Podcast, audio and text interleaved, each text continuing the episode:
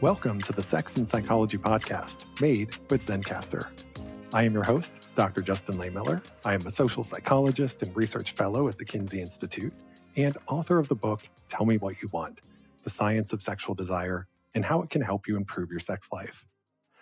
On today's episode, we're going to be talking about men's sexual health and how a better understanding of it can help us in closing the orgasm gap, which refers to the fact that heterosexual men reach orgasm far more often and consistently than heterosexual women. Part of the reason for this is because men, on average, reach orgasm much faster than women do, and some men reach it much faster than others because they have premature ejaculation. We'll be discussing what really counts as premature ejaculation anyway, why premature ejaculation is actually sometimes misdiagnosed as erectile dysfunction, which, on a side note, is fascinating and something I did not realize before, as well as how to talk to a partner about sexual difficulties and tips for better sex for men and women alike. My guest today is Jeff Abraham, CEO of the company Absorption Pharmaceuticals. Jeff built a successful tech company that allowed him to retire early, but he later emerged from retirement to run a sexual health company founded by his friend, urologist Dr. Ronald Gilbert, who developed a product called Promescent, which is designed to help men last longer in bed. In 2013, a startling event happened in which a case of mistaken identity led to the murder of Dr. Gilbert. Since then, Jeff's mission has been to grow the company to honor his friend. This is going to be a fascinating conversation, so let's dive in. Hi, Jeff, and welcome to the Sex and Psychology Podcast. It's a pleasure to be here. Well, thank you so much for joining me. Now, to kick off our conversation, you run a sexual health and wellness company that has products designed to help people have better sex. And I'm sure that's a really rewarding thing in many ways, especially when you hear from customers you've really helped. So people who maybe not only have better sex, but maybe have stronger relationships now because they've improved the quality of their sex life. However, I'm guessing that running a company like this is also challenging. And I say this because we often hear that sex sells. And so people tend to think that if you're in the sex space, it must be an easy job. And people have said things like this to me before where they're like, well, of course you sold a lot of books because you wrote a book about sex and sex sells.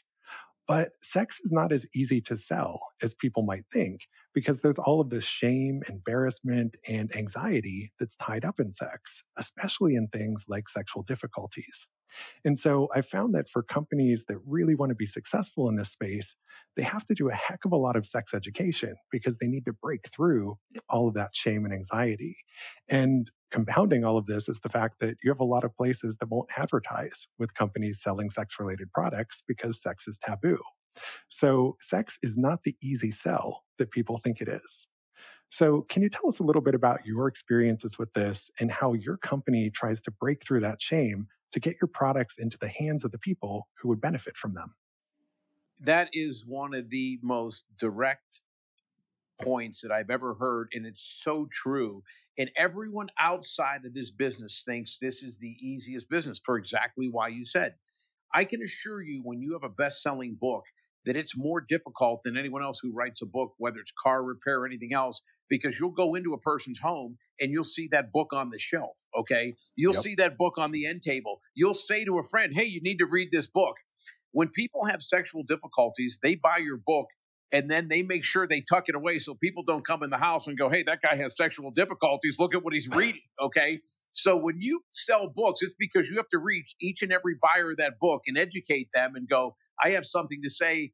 Purchase my book because you'll learn something. And you don't have a lot of people out there going, hey, I read this book, because then you identify yourself. We suffer from that same problem, okay?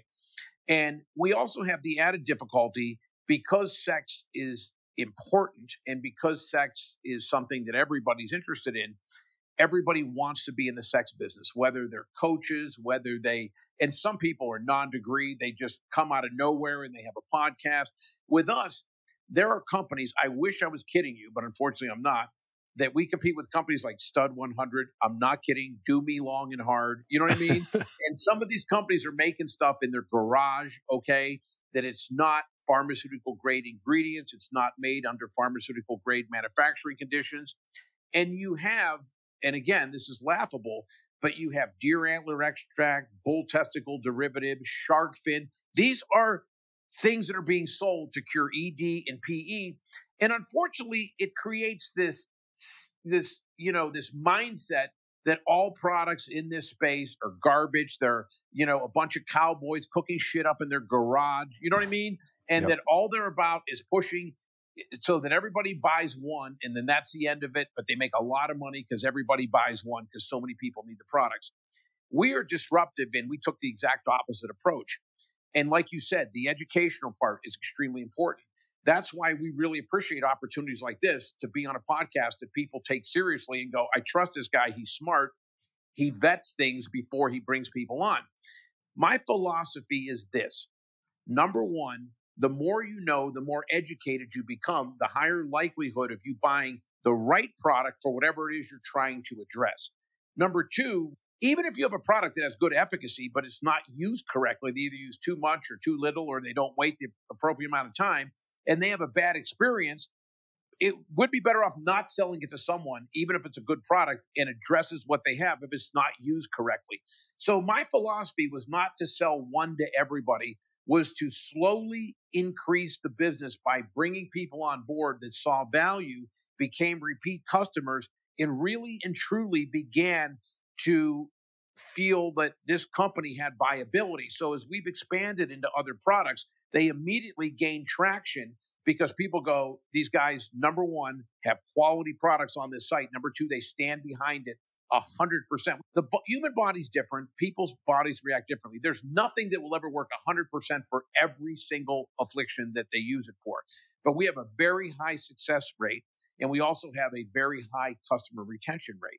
But the way that we do that is instead of trying to get this quick sale, buy this, and if someone goes to leave the site, no, half off, buy now. That is not us at all. We're exactly the opposite. We want you to come to the site. We want you to read articles. We want you to find out what we feel, even if it's not our product, is the best product for you.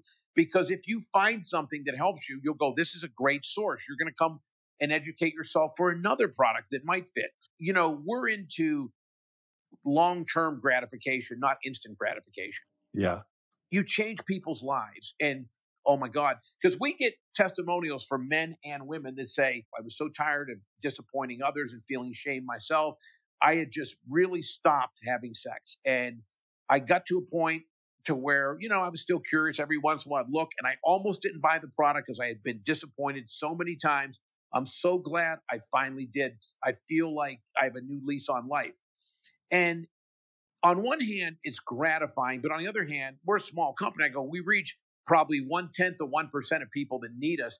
And I go, man, I just wish we were Pfizer or somebody with a $500 million ad budget so that we literally could reach more people, because I'm a firm believer, and it's my belief, it doesn't make it right, but I truly believe this, that when you're having quality intimacy, and it could be great orgasms by yourself for whatever reason, if you don't have a partner. But when you express yourself sexually and it's satisfying, you become a better brother, a better father, a better son, a better boss, a better friend. You know what I mean? Because I know for me and a lot of people that I talk to, when you're not feeling satisfied or satiated, sexually, there's an emotional component to it. There's a physical component to it. I'm sure there's endorphins released, when you're having good sex, and you just feel better about yourself. When you feel like you're a sexual being, there's a feeling of confidence and power that comes both men and females with that, especially when you have a partner as well, that you feel that you're both in sync, And I know in times in my life where I haven't had that, I know how I feel, and it's not as good as how I feel when I am having strong orgasms on a regular basis. I prefer that feeling. In fact, I prefer that feeling very, very strongly. You know what I mean? And so if we can help with that, I really feel great about what it is we're doing. And I feel if more people were sexually satisfied and sexually satiated, there'd be a lot less hate and road rage and violence and everything else that there is in the world, negative.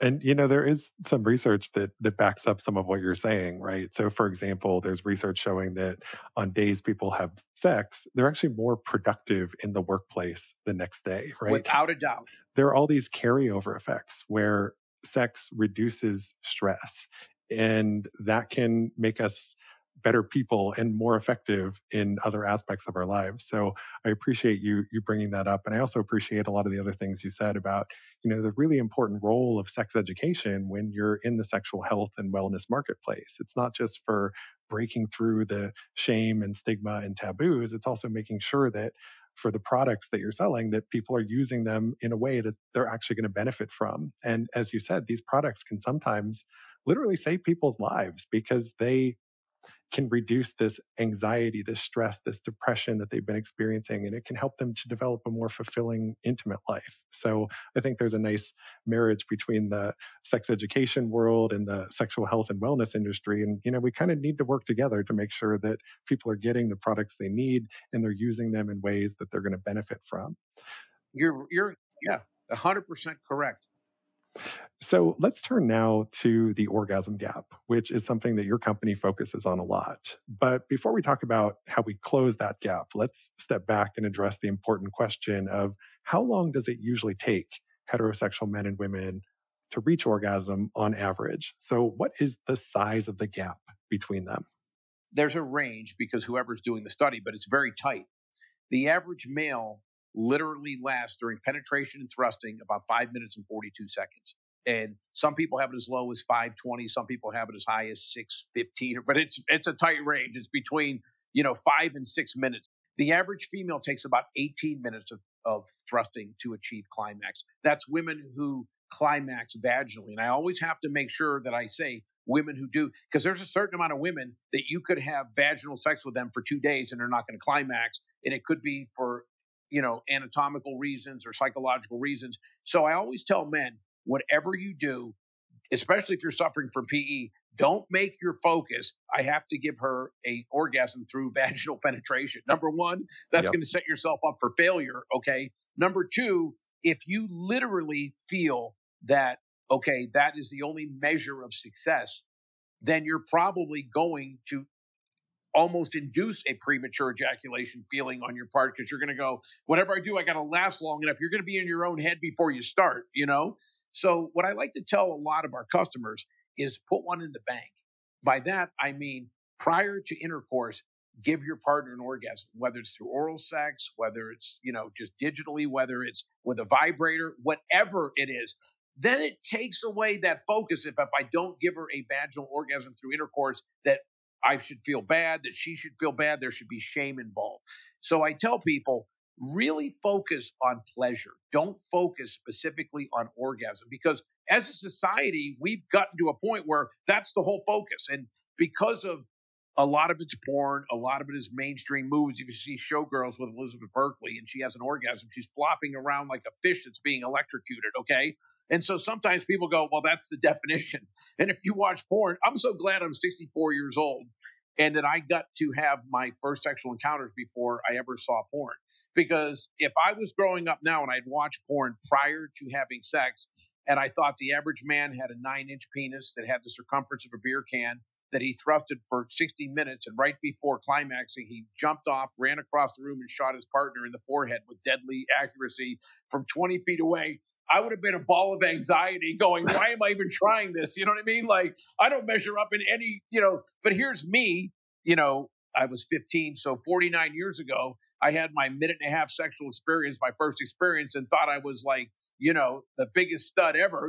Meanwhile, I was the clumsy idiot, but I didn't have anything to compare it to. I thought, hey, that was pretty good, So I was allowed to feel good about myself and develop, hopefully, emotionally without that, oh my God, I'm inadequate, I'm not satisfying my partner kind of a situation.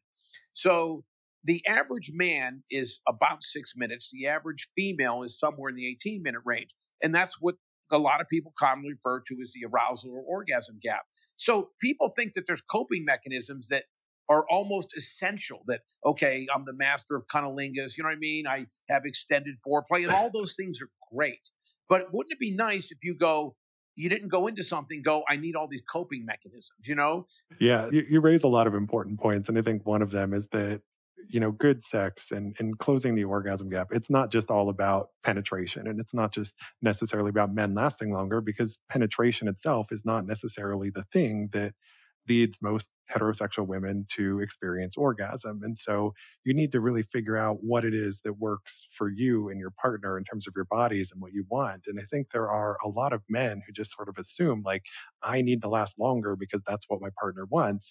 But then they'd never really step back and say, what is it that you actually want? What types of stimulation are most effective for you?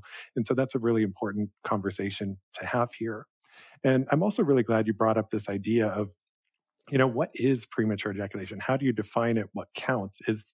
Should there be a hard cutoff time? You know, some people, I've seen in some books, they say it's about 1 minute, you know, other places that say 90 seconds. I think it's always a problem when people try to put this hard time limit on things, because that also doesn't necessarily factor into whether or not they experience distress from it, right? So you might be in a relationship where orgasming in a minute or 90 seconds, that could be very erotic to your partner. And maybe you're having a very happy, healthy sex life. So it's not necessarily about the time, it's about the situation. And so there is that sort of subjectivity. And you also have a lot of these guys who are trying to measure up to what porn stars are doing. Oh my God. It's hilarious. Yeah. It's hilarious. And, you know, I have to laugh, because I know couples, because all I do all day is talk to people, you know, our doctors, you know, our therapists, you know, our customers, you know, and I'm at these conferences and everything. And I've had people say to me, you know, I generally last 2 or 3 minutes, and my wife orgasms almost every time, some cases even before, because, you know, we have a lot of foreplay. We're very happy with our sex life. We don't care what the definition is. I have other people that literally go, I last 15 minutes, but I want to last an hour. I'm like, wait. Okay, you're crossing the threshold from pleasure to pain. Have you talked to your partner about this, you know? But I'll tell you the one thing that never ceases to amaze me when I talk to a lot of people in partnerships and couples, and especially if I talk to them individually, people even that are married don't communicate sexually. I am so blown away by that I can't even begin to describe it. I was talking to one of our long-term customers, and she said, you know, this really saved our marriage, blah, blah, blah, blah. And I'm like, okay, great. We were talking. And because I always reach out to people when they are on their 8th, 10th order, you know, hey, how'd you find us? Are you happy? You know, blah, blah. And we were talking, and she said, yeah, we suffered with this for like 20 years. You know, we had 3 kids, and I go, 20 years. And I go, what did you try prior to this? And she goes, well, we hadn't tried anything. And I go, what do you mean? She goes, I saw Jane Wells did a story on us on MSNBC, and it really blew up, and it went viral. And she goes, I saw it on MSNBC. And I thought, well, it's about time to bring this up to my husband. I'm like, wait, so you guys were married 20 years and you had a family, and he's had PE consistently, and he lasted about literally 30 seconds. And she goes, no, I was ashamed to bring it up. We both knew it was there. I go, oh my God. I'm like, that's just so unlike me. 'Cause, you know, if I think something, I say it. And if I'm intimate with someone, if I'm sharing bodily fluids with you, I think the least I could do is have a couple words, you know what I mean? Maybe have a little communication to make sure we're both happy, you know what I mean? But I hear that over and over and over again. Well, I didn't want to bring it up because it'll create more anxiety. I go, how can it create more anxiety, both you being frustrated and living with it for 20 years, you know? I mean, yeah. When you bring up something, it'll create some initial anxiety, but it'll allow you to address the problem, put something in place. Acknowledging it is the first step to fixing it, you know? Yeah, and you bring up such an important point that oftentimes sexual difficulties will be present in a relationship, but everybody's too afraid to bring it up. Because if you're the one with the difficulty, it can be embarrassing to talk about it with a partner. You might not know how to bring that up. And if your partner has a difficulty, how do you bring that up to them without making them feel insecure or threatening them in some way? And so what often happens in relationships where one partner has a difficulty is that it becomes a sexless relationship where the sex just disappears with no explanation, no discussion. And that's so sad because there was this opportunity, many opportunities to address this and fix it, but people were just too afraid to talk about sex. So I'm curious if you have any tips on, you know, how do you bring up asexual difficulty, like say premature ejaculation in a relationship, whether you're the one who experiences it or your partner is experiencing it? How do you have a healthy conversation about that? I have a pat answer that I go to because it gets asked by women. I do a lot of serious XM radio shows and podcasts where they have call in live. And I always tell people, you'd be surprised how many people are going to call in. Oh, you think so? I go, oh, trust me, wait. And I go, 50% or more will be women. They go, why is that? I go, think about it. If a guy prematurely or rapidly ejaculates, he's still ejaculating. The woman's like, excuse me, I'm over here. Okay, what about me? And sure enough, people call in. And here's, if a woman calls in, I know exactly what she's going to ask. This is a real issue in our relationship. How do I bring it up without hurting his feelings, without offending him? Because if I bring it up and he gets defensive, it's only going to get worse. So here's what I tell people. Set up a 50 Shades of Grey night. You know what I mean? Like, okay, it's going to be our fantasy night. We'll get you a riding crop and a feather duster and a blindfold. You know, you can put on your suit of armor. We'll role play. But then slide in Promescent without making it the focus. Because if all you do is go, you don't last long enough, here, try this. Right away, the defense mechanism comes up, and then he gets upset, he's hurt, how dare you, you know what I mean? And you make the problem worse. But if you literally bring it up as this fantasy night, and oh, this isn't a focus, but we're going to do this, this, and this, and this will help us last longer to really enjoy the fantasy, all you have to do is give a man who rapidly or prematurely ejaculates one experience with Promescent. You won't have to ever tell him to use it again. There's one thing men like, it's control. The most fragile substance on earth is the male ego. It absolutely is the male ego because you have to dance around, especially when it comes to sex. And it's specifically sex because every guy doesn't watch the NBA and go, I got to be the highest jumper. I got to dunk a basketball. A lot of guys go, it's just not me. I'm not built for basketball. Every guy doesn't go in a gym and goes, I got to bench press 400 pounds. But for God's sakes, don't ever say to a guy, you might need a little assistance in the bedroom. Oh, God, no, not me. You know what I mean? And it's just, it's got to be really difficult to bring up to your partner sometimes. It's not an easy thing. But if you want good intimacy, you have to bring it up. It's essential because if you both suffer in silence, you suffer. Absolutely. And, you know, there are all kinds of ways that you can bring this up with a partner. Something else I often like to recommend is to get in the habit of doing like a regular sex check-in with your partner, where it could be with whatever frequency you want. It could be every other month or once a year, a couple times a year, just whatever frequency works for you, but where you just check in and say, how are things going with our sex life? And what could we be doing better? How can we make both of us happier? And, you know, there are ways to do this, but you have to make it non-threatening to your partner. And don't induce anxiety because that's really going to be the thing that creates defensiveness and it's going to make the situation worse. But you have to find some way to normalize talking about sex, including talking about sexual difficulties. That is such a great, I'm glad I never thought about that. You were exactly right. Set it up on a regular basis and don't do it in bed. Don't do it right prior to penetration. You know what I mean? Like go to brunch one afternoon and just talk, you know what I mean? And say, you know, I really preface everything. I'm really happy with our sex life, but I want to make sure, you know what I mean? Yep.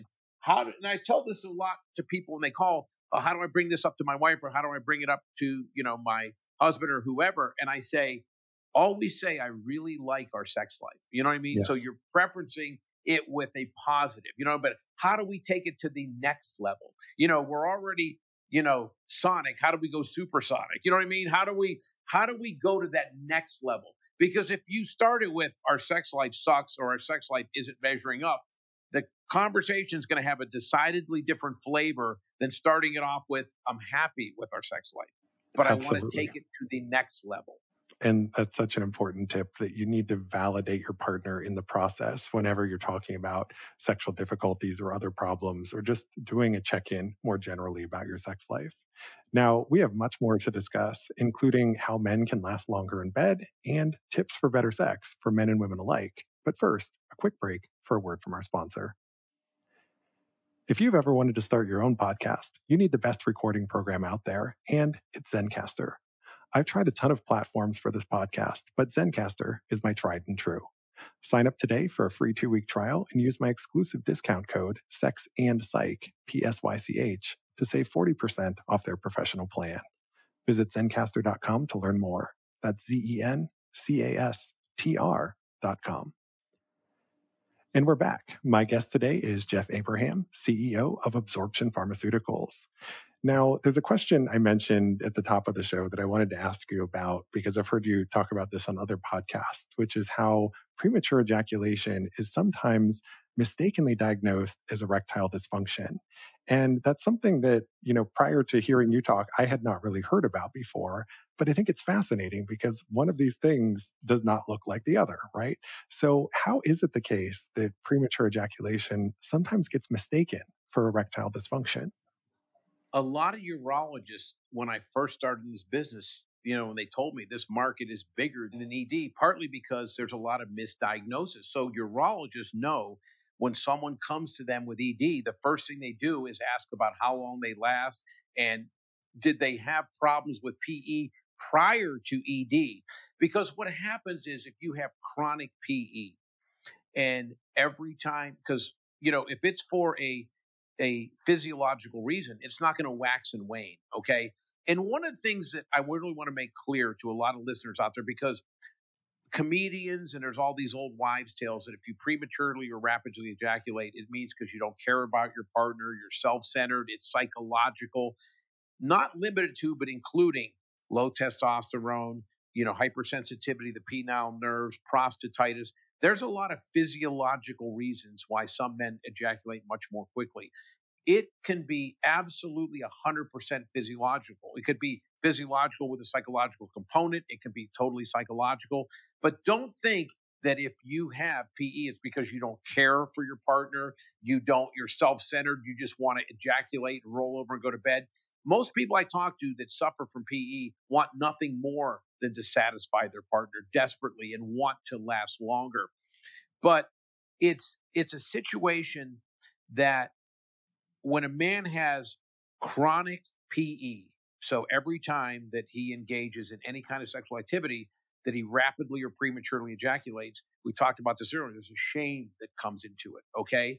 And if you feel like each sexual encounter episode that you have is unsatisfactory, you will eventually develop psychologically ED because your penis doesn't want to get erect because it knows it leads to nothing but feelings of shame. It leads to feelings of disappointment and an unsatisfied partner. So a lot of urologists, when you come with ED, will really and truly find out what your PE history was prior. And if you've had ED all along, but you never had PE, obviously it's strictly an ED thing. But the two are so interrelated, you know what I mean? Yeah. That it's extremely important to find out that connection. And that's why they've now figured out that 15 to 20% of ED is actually misdiagnosed PE. And if you can get a man to last longer, he will then be able to, again, get erections because it'll be a good situation rather than a disappointing one. Yeah. That is so fascinating and such an important point that I think, as you said, so many people just don't realize. But what you're saying is that premature ejaculation can potentially cause this psychologically induced erectile dysfunction. And so, yeah, that's definitely an important thing for urologists, sex therapists to screen for, because if you mistakenly diagnose the condition, you might provide the wrong treatment. So you need to really figure out what the cause is to most effectively help people. Think about this for a second. If you give someone Viagra, and they have ED, they're going to get a 4-hour erection. But then if they go to have sex and they still ejaculate in 12 seconds, okay, then you're not addressing the issue. You know what I mean? And that's what caused the issue. So it all stems back to education. It all stems back to don't just go take a product without educating yourself. Find out what you're taking, what it's supposed to do, what you're feeling. Do these two things match up? Is what I'm taking literally going to address the issue that I have? Not only that, let me take it correctly. Let me take it as prescribed so that I get the maximum benefit from it. And you touched on this earlier when you said it's hard to promote sexual products and sexual podcasts because Google ads, oh my God, that's a sexual thing. We can't have it. I don't understand when I see the garbage that's out there. And then legitimate companies like ourselves, legitimate people like you have these reins put on us that, you know, well, Google ads won't do this. And you can't put this on Facebook. You got to get that word out of there. You know, when you travel in Europe and you go, why can't we be like that? Okay. Why can't we literally allow people to openly, because when you put something in the closet, when you literally don't allow people to openly discuss it, it gives this unconscious feeling of, well, these aren't things we should be talking about because there are restrictions placed on it. I think that alone, making it a topic that was allowed to be frequently and openly discussed would help people get over some of the stigmas. Yeah. Absolutely. And this reminds me of how, I can't use Google AdWords on my website because they consider me an adult site. I also can't even advertise my educational website on platforms like Facebook, right? Because they consider me adult content. And so I started screenshotting all of these other Facebook ads, and you've got all of these sexual novelty products that people can sell, like the masturbation candle. And like, these are not helpful products, but they can advertise them. They're sex related. You can also show close-up pictures of bulges in underwear and all these other kinds of things. Like, you can sell sexy products on Facebook, but you can't sell sex education. Think about this. You are one of the preeminent experts on sex, okay? You are renowned. You've written books. I mean, no matter who you talk to, everyone knows that you are a go-to person in sex. But they're saying, you can't do this, but some rapper can show a giant bulge in his thing, you know what I mean? And then you go on TMZ, who has the bigger bulge, you know what I mean? I go, wait, what is going to be more relevant and help people more? Reading a Justin Lehmiller book or deciding whether, you know, this rapper has a bigger bulge in his pants than this guy? I'm like, where are we as a society, okay? And you see some of these ads, you go, how did that slip by? Yeah. I know. I see it all the time. That's why I started screenshotting it, because it is just, it's beyond frustrating. But let's get back to PE for a second. So, you know, for men who want to last longer in bed, there are all kinds of things they can do to increase their sexual stamina. You've got the self-help exercises, the Kegel exercises. You can wear thicker condoms. You can also use the lace sprays like Promescent. And, you know, different things might work for different men because everybody's body is different and people might have different skin allergies and other things like that. So you have to figure out what it is that works for you. But if somebody wanted to use a delay spray, specifically if they wanted to use Promescent, what can they expect? So if we say the average guy lasts between 5 to 6 minutes, you know, how much of a boost are they getting? Tell us a little bit about kind of, you know, how the product works and what you can expect from it. The product works because it's eutectic. By eutectic, it means we change the crystalline structure for lidocaine, because there had been a lot of lidocaine sprays prior to us on the market, but the side effects were worse in PE. It completely numbed you. It transferred. It completely numbed your partner. So Dr. Gilbert, Ron, developed this eutectic formula where he changed the crystal structure of lidocaine. In its natural form, it's a solid. So it's a crystal. It just sits on top of the skin. That's why it numbs you and numbs your partner. So they made it oil aqueous with this eutectic formula. So when you apply it to the underside of the head of the penis, which is the frenulum, and you wait approximately 7 minutes, okay? Then it absorbs, so that you maintain a much higher degree of surface sensitivity. It doesn't transfer to your partner. And when people say, what should I expect? And there's body chemistries are different, but by and large, the longer you were lasting initially, the more you're going to last with it. Because if you're lasting 5 to 7 minutes, you'll probably last 18 to 20 minutes. Now, if you're lasting 12 seconds, you're not going to go to 20 minutes, okay? Because generally, when you're only lasting 12 seconds or 15 or 30 seconds, you really haven't even gotten to the point where you feel that inevitability, or, you know, you get to that point when you can control it because you're not lasting long enough.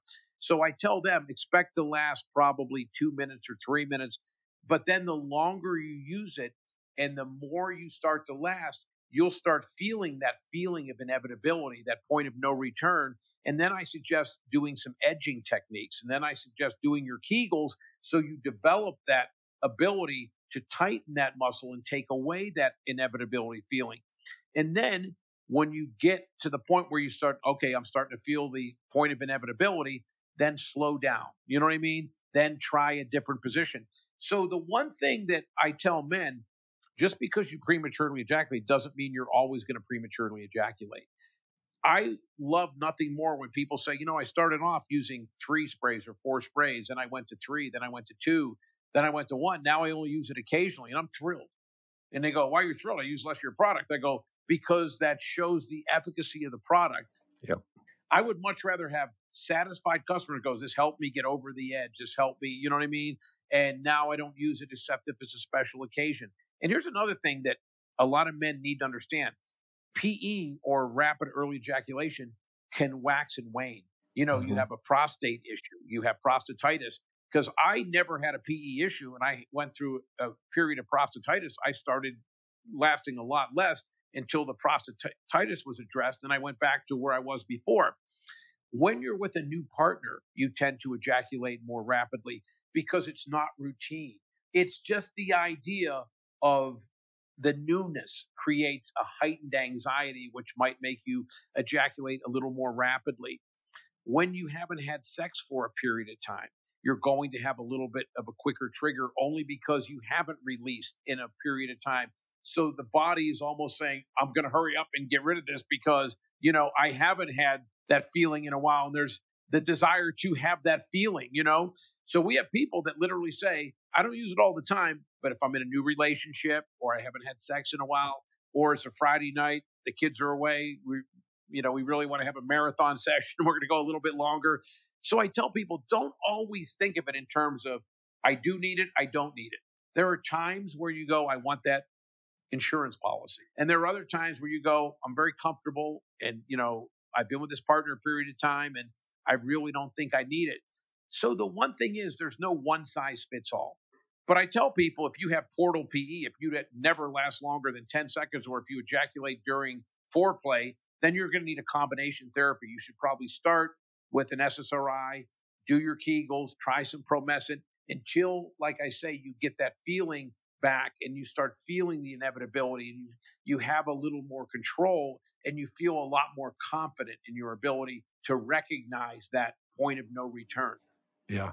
And I think you raise a lot of important points that, you know, there are lots of treatment options out there, but maybe combining some of them might yield the best solution. And so it's not necessarily an either or case.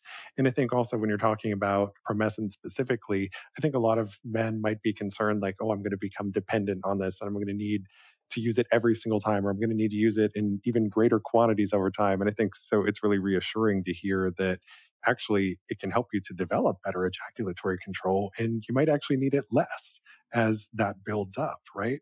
So in that way, it's not just a temporary fix. It can also create a solution, a long-term lasting solution for the problem. So thanks for sharing all of that.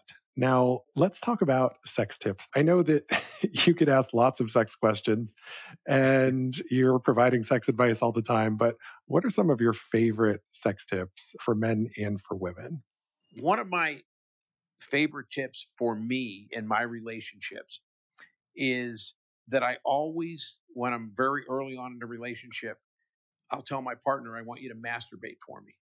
And generally you get one of two responses. It's very enthusiastic. Oh yeah, I'd love to. And that's about 30%. And there's about 20% that go, well, maybe, but not quite yet. There's about 50% are horrified. Oh my God, why would you ask that? And I say, what better way to find out how to please someone than to watch them please themselves? And I literally say, okay, I can fumble around for the next month and figure what it is, or I can just get the keys to the castle right from you. You know what I mean? Because everyone's body's different, you know? And some people specifically will say, oh my God, I have a hypersensitive clitoris. Don't, you know, really touch it directly, massage the vulva right around the area, but it's very uncomfortable. Other women are like, you know, I have a bit of a hooded clitoris. I really need manual direct stimulation. Get a jackhammer, put sandpaper on the end of it. Blah, blah. And I'm like, whoa, okay. There's a lot of, variance there. And I need to know where you're at on the scale. You know what I mean? And so when someone says, oh, I got the moves, I have this standard, this, I go, you can't, because everyone's different. Okay. Mm-hmm. And there's nothing more intimate than when you watch a person please themselves. Okay. There's this level of trust that's there. You know what I mean? And I find it highly erotic, to be quite honest with you. I'm a voyeur. So I'm like, I'm totally into it, but I also want to learn what really and truly makes you feel good. Everyone's had this experience at some point in their life. You've been doing something for like months and you're in a relationship. Someone goes, that makes me feel uncomfortable. I'm like, and you waited this long to say it? You know what I mean? Like, we need to be to a point, and I'll tell this to people very early on. I have no ego. My goal is to pleasure you. The way we're going to get that to that point as soon as possible and make it happen as often as possible is for both of us to be totally open and communicate to one another. Tell me what you like. Just as importantly, tell me what you don't like. You know what I mean? Mm-hmm. Tell me when you like it. The gal that I'm dating right now, we had this heart-to-heart talk, because we've been together, over a year. And on Labor Day, she's never gotten high before. But I like to get high. I don't drink, but I have no qualms whatsoever. I love being high, So she's like, oh, I want to get high, blah, blah, blah. So we get high, and her friend was here with her kid. And so everyone was down at my pool, and she goes, oh, my friend will watch my son. Let's sneak up to the room. I go, yeah.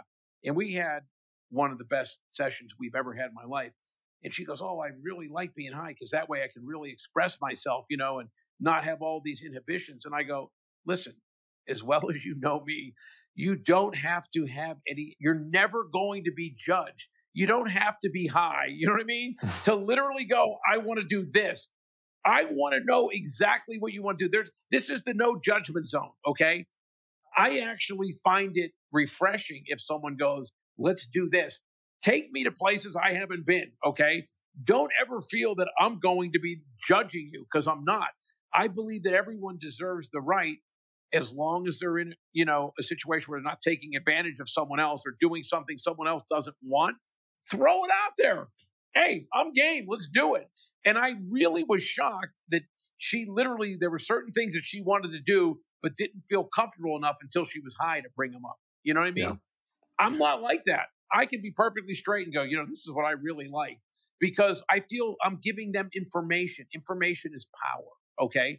And I'm also the type to go, I don't like that. Maybe, your last relationship did, that's not my thing. You know what I mean? Like, and they'll, at first they're like, whoa, were you criticizing my technique? No, I'm telling you what I like, okay? It may not work for other people, but that's what I like. And we're going to get along a lot better if we focus more on what you like and I like, and we don't sit there going, oh, I wish him or she would stop doing that, Say it. You only have to say it one time, and then it's gone forever, instead of each time go, oh, not that again. Yeah, and you raised so many important points. A lot of people turn to substances, especially alcohol, before they have sex because they need to lower those inhibitions because they have so much anxiety around sex. Yeah. And so they've never actually really experienced like the pleasures and joys of sober sex. Like a lot of people don't really know what that feels like. And sober sex can be so much more intense because you're really present and you can feel all of those sensations, because alcohol tends to have that effect of numbing and dulling your body sensations. So it's important to find ways to really communicate about what it is that you want. And I think you provided a lot of great tools there. Like say, my goal is to bring you pleasure. What is it that you want? And, find healthy, helpful ways of really starting that conversation, getting it going, and getting what you want out of sex for everyone who's there. So thanks so much, Jeff, for this amazing conversation. It was a pleasure to have you here. Can you please tell my listeners where they can go to learn more about your company and your product offerings? Here's what I tell people. Always start at promescent.com. That's Promescent, promescent.com. We're in Walmart with our spray. We're in Target with our spray. We have a full product line in GNC. We're obviously on Amazon. We're on a bunch of other sites. But I want you to use it correctly, okay? So I want you to find out if the product is going to address what you want it for. I also want you to know how to use it. So I want you to look at some of the testimonials for proper usage. So I always suggest go to promescent.com.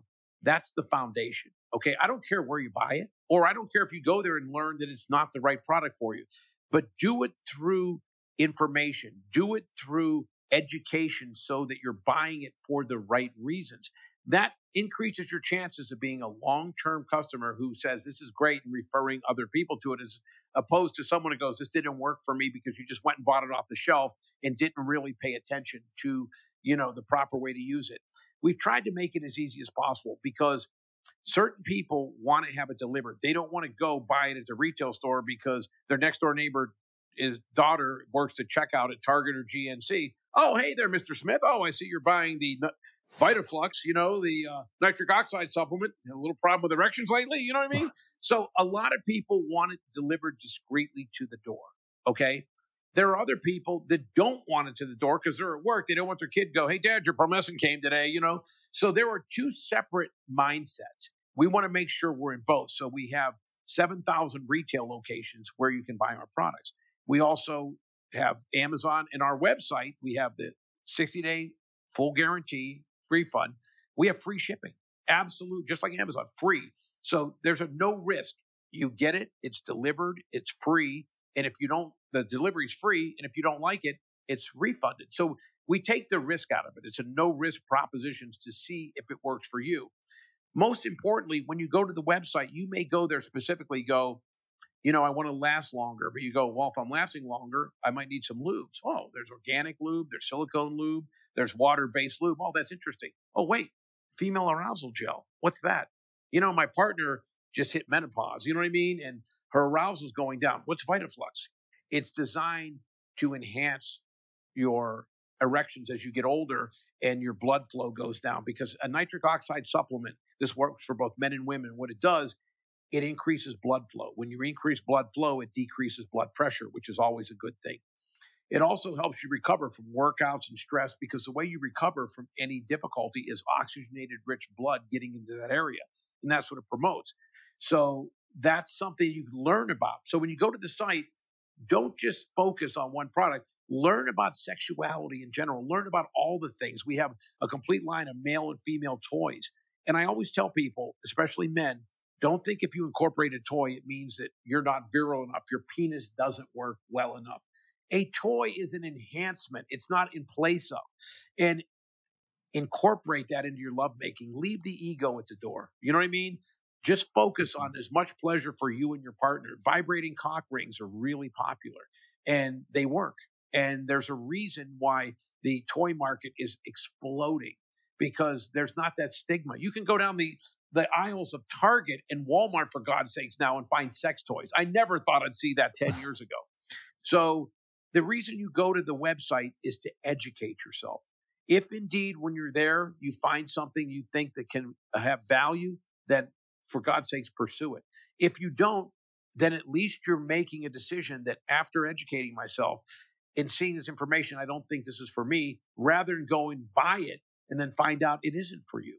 So we're all about really bringing value and hoping that people find that the products that we have give them better intimacy and, most importantly, more pleasure and a more satisfying life. Yeah. Thanks for sharing that. And I really like the advice of educate yourself before you buy, right? And that's so important for anything in the sexual health and wellness market so that you know you're getting the right thing for you and that you know how to use it correctly. Well, think about this. If you invest in a stock, do you just close your eyes and buy something and hope it goes up?